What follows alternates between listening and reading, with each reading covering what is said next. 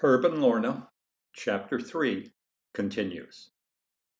Frederick Lewis Tudor was the man who established the international ice trade, cutting ice on the lakes of New England and shipping it virtually all over the world.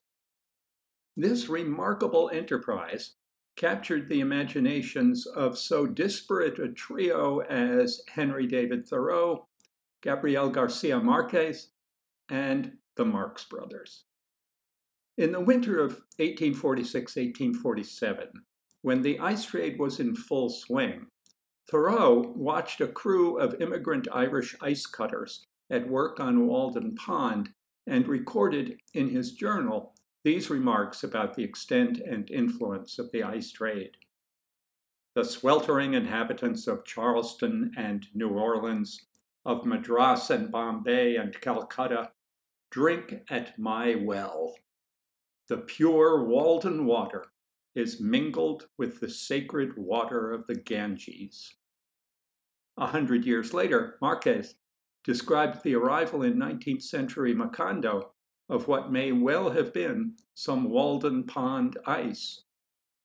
There was a giant with a hairy torso and a shaved head, with a copper ring in his nose and a heavy iron chain on his ankle watching over a pirate chest.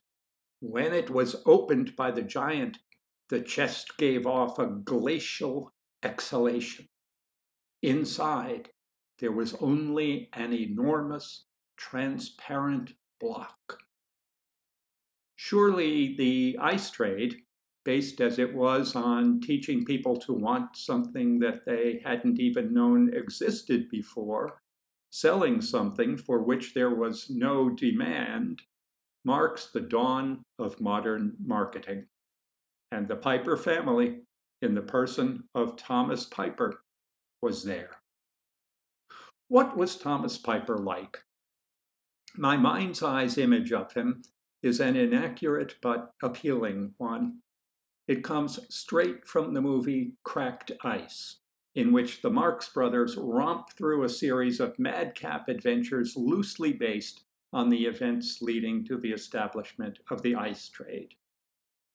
In Cracked Ice, we first meet the flamboyant Frederick Lewis Tudor, Groucho, at a dinner party in a fashionable home on Beacon Hill in Boston in 1805, where he is sitting between the wives of two of his brothers.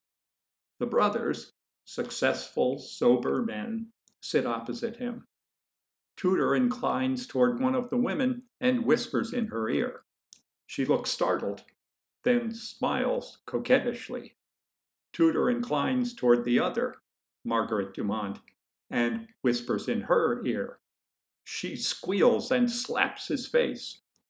Really, Fred, says one brother, be reasonable, won't you?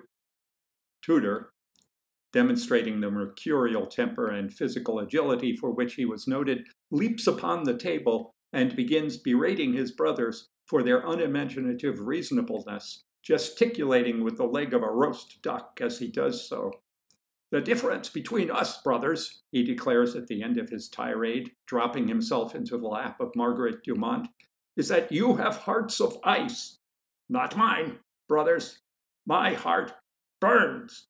Must have been the horseradish. I say fooey to being reasonable. Give me imagination. It's men with imagination who leave their mark on this world. He looks at Margaret Dumont and bats his eyes. Am I right, Toots? he asks. That sounds like hubris to me, Fred, says the other brother. Hubris schmubris, Tudor fires back. I tell you, the man with imagination can do anything he puts his mind to. Anything. How about selling water? suggests the first of the brothers, with haughty composure, idly turning the stem of his crystal goblet. The other guests laugh. Tudor storms out of the house in a rage, and from the street he shouts, I will sell water, and I'll make my fortune at it too. Striding across the street, blinded by rage, he is nearly run over by a wagon not a Studebaker. Henry and Clem Studebaker built their first wagons in 1852. The driver, Young Tom Piper, Chico, stops his horses and rushes to pick Tudor up from the cobblestone pavement. Still in a fury, Tudor waves him off. When I need your help, I'll ask for it, he shouts. Tom climbs back up to his seat and is about to pull away. Tudor notices the lettering on the side of the van Wenham Ice. His face lights up. Help! he cries.